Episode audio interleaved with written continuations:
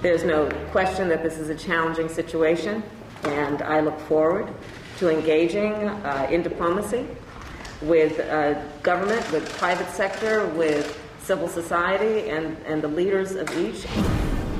E questa è la voce di Kamala. Kamala o Kamala? sì. Kamala. Ehm, Kamala Harris, Kamala Harris, eh, che ieri era seduta di fianco al presidente Joe Biden che ha fatto una serie di, eh, Sì. di comunicazioni e poi un po' a sorpresa eh, le ha proprio affidato lodandola per le sue capacità diplomatiche, per il ruolo che ha avuto come ministro della giustizia diciamo, della California per tanti anni e, eh, e poi ha, ha sganciato questa notizia, cioè che a Kamala Harris viene affidata la gestione dell'immigrazione da tutto il Sud e Centro America. È un, noi pensiamo soprattutto al confine col Messico, ma in realtà su quel confine dove tra l'altro si stanno riempendo Sì. all'inverosimile i centri di accoglienza per i bambini in particolare, eh, da quel confine eh, passano o cercano di passare, eh, naturalmente dalle parti controllate e soprattutto da quelle non controllate, immigrati che vengono da moltissimi paesi del Centro America e quindi tutti i quotidiani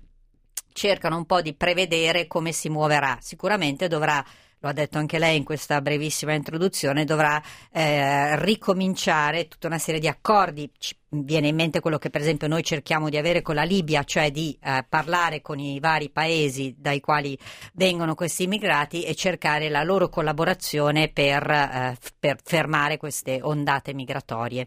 Vedremo perché appunto è, è un grande tema, oltre a quello economico, quello del- della lotta al Covid, delle vaccinazioni, tra l'altro oggi si è raggiunta, si è superato il 40% di persone interamente vaccinate sopra i 65 anni negli Stati Uniti, quindi un bel traguardo anche lì.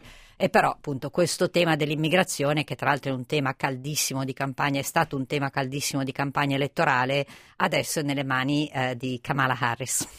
Allora, eh, Giulia, eh, insomma, parlavi di Biden. Biden ce le sganciano queste dosi di AstraZeneca che stanno lì in deposito? Domanda a cui non si può rispondere. Eh, vedremo Però- perché oggi è, eh, come dicevamo, noi ci lamentavamo Sì. perché Draghi non aveva fatto una vera e propria conferenza stampa, beh Biden che si avvicina ai 100 giorni di, eh, di presidenza non l'aveva ancora fatta una vera e propria conferenza Sì. stampa, sarà oggi all'1.15 Ma prima o Eastern dopo Time. che si colleghi poi con gli europei? Col Sì, europeo? e quindi eh, lì ci si aspetta che gli venga chiesto anche di questa diplomazia dei vaccini. Lui l'ha già dichiarato tante volte, una volta che eh, avremo, ehm, ci assicureremo che tutte le dosi che servono agli americani ci sono, cominceremo a spedirle all'estero. C'è già sono già state spedite, ma cifre diciamo irrisorie Piccole. quando sentiamo Messico, parlare di in milioni Canada. in Messico e in Canada, però insomma adesso vedremo per l'Europa. Nella conferenza stampa ci si aspetta anche che gli venga chiesto delle, eh, del famoso controllo delle armi, si continua a parlare sui giornali americani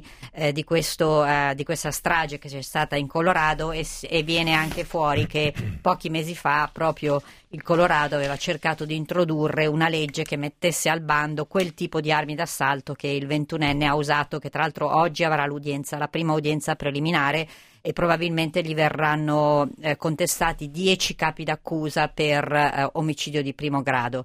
Quindi eh, mh, insomma non, non, non- non sarà una vicenda processuale, eh, beh non sarà lunghissima perché negli Stati Uniti hanno tempi diversi, ma soprattutto è anche a un percorso che inizia già, visto che lui è vivo, ci sono moltissimi testimoni, insomma sulla, colpevo- sulla colpevolezza ci sono pochissimi dubbi, sui motivi invece qualcuno di più. USA Today per esempio ha un lungo articolo che si intitola Non basta dire che era uno squilibrato, cioè non basta tutte le volte dire che sono appunto ragazzi disagiati, squilibrati, che hanno, eh, che magari non hanno una situazione eh, familiare difficile, non, non basta più come spiegazione.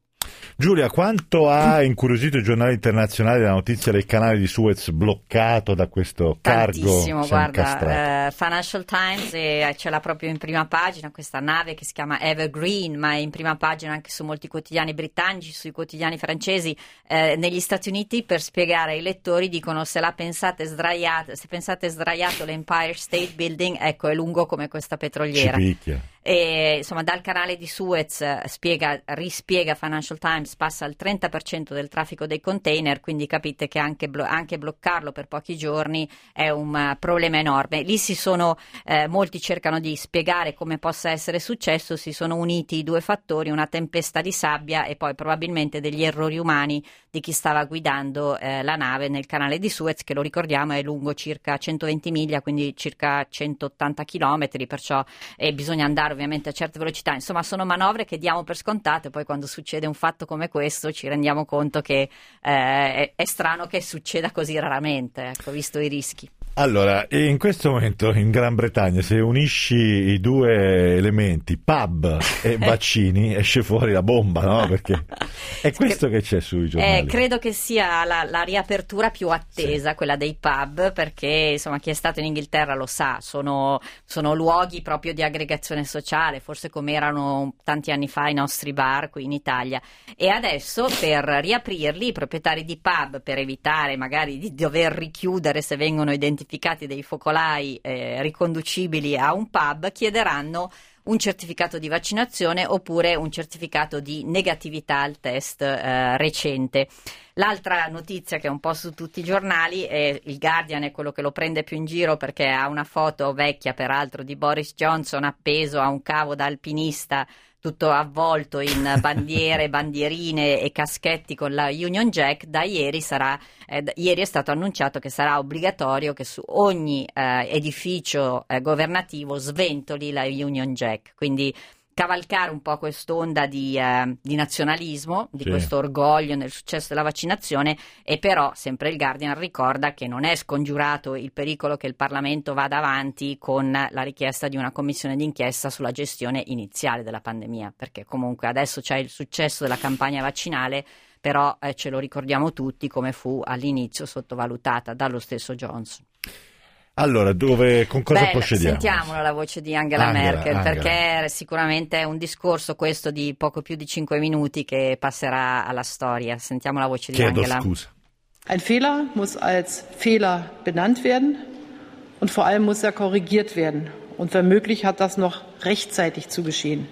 Corrigierte, corrigierte. Un, un, un, un errore deve essere chiamato col suo nome, un errore e, e, soprattutto va corretto quello che diceva Alberto Rioli nel suo editoriale e bisogna farlo nel più breve tempo possibile. Allora, questa abbiamo visto che è stato accolto persino la Bild, che è il quotidiano da sempre più critico con Angela Merkel, il quotidiano più diffuso in Germania, eh, con questo formato tabloid, titoli molto urlati, ha comunque detto eh, come grazie di aver chiesto scusa. Ecco. E il, l'editoriale, però, forse più interessante è quello della Welt, che dice: è vero, le scuse ci vogliono, ma non solo le scuse della Merkel, perché lo, diciamolo, insomma, io lo dico anche da, da, mezza tedesca, si è un po' infranto il mito della, eh, della Germania efficiente. Lo ricorderete quando ancora gli, i vaccini non erano stati approvati, già si diceva, e lo ricordano i quotidiani oggi, che la Germania aveva già un sistema di prenotazioni, che sarebbe andato tutto benissimo, che avrebbero tutti ricevuto la convocazione nel modo tecnologico più avanzato possibile. Non è andata proprio così, che ci siano stati problemi di approvvigionamento, d'accordo, ma non solo quelli e questo i, i giornali sono impietosi, però credo che è come se Angela Merkel, un po' il senso è, avesse fatto, eh, tab, ave, avesse, da ora si può iniziare, ecco, è come se tutti le chiedessero, va bene, hai detto di aver sbagliato, hai fatto un errore, ricordiamolo sempre, si evita il lockdown totale, ma le misure di restrizione restano in vigore fin dopo Pasqua, adesso vediamo veramente di accelerare, sta diventando il mantra di tutti su questa campagna di vaccinazione. Insomma, poi lei è anche stanca perché su quanti anni è che guida il paese, poi 15. uno dirà, eh, ma chi gliel'ha sì. fatto fare? Ho capito, tra l'altro però molti eh. sottolineano che nost- anche sì. di fronte a altre grandi crisi, come quando chiese ai tedeschi di accogliere i migranti, in particolare dalla certo. Siria, eh, e, e, sicuramente furono fatti degli errori eh, o nella sottovalutazione della, della crescita dell'AfD, che poi il partito di estrema destra è entrato al Bundestag. Lei non ha mai ammesso con questa chiarezza e con queste parole, né ha chiesto scusa, perché lei ha proprio chiesto Verzeihung, che è più che chiedere scusa, è chiedere perdono perché insomma è un ulteriore passo, perciò insomma, vedremo, vedremo, nei prossimi giorni se anche lì ci sarà l'accelerazione. Abbiamo ancora un minutino per chiudere. Sì, se vuoi ti porto in Brasile, volevamo sì. andarci già ieri perché sì. il Brasile in La questo momento è veramente... No, ma eh, c'è il problema giudiziario con il giudice che aveva accusato Lula, che adesso è sotto accusa a sua volta, il giudice Moro, Moro molto legato certo. A Bolsonaro. Bolsonaro. Ma questa vicenda che ieri trovava tantissimo spazio, oggi è diciamo un po' oscurata dalla soglia dei 300.000 morti superata in Brasile. La preoccupazione è forte, il Brasile non ha mai avuto così tanti morti al giorno, ehm, quindi continua, la, la curva non si sta assestando, ma soprattutto, e questo sottolinea per esempio Globo oggi, è preoccupante che comin- cominciano a essere ospitalizzate sempre, persone sempre più giovani e in condizioni sempre più gravi. E quindi o c'è una nuova variante oppure eh, evidentemente si sta diffondendo anche in, un- in modi diversi da quello che è successo in Occidente. Però Bolsonaro è in gravissima difficoltà, crolla nei sondaggi, vedremo se il suo quarto ministro della salute, anche lui nei prossimi giorni cercherà di dare una svolta.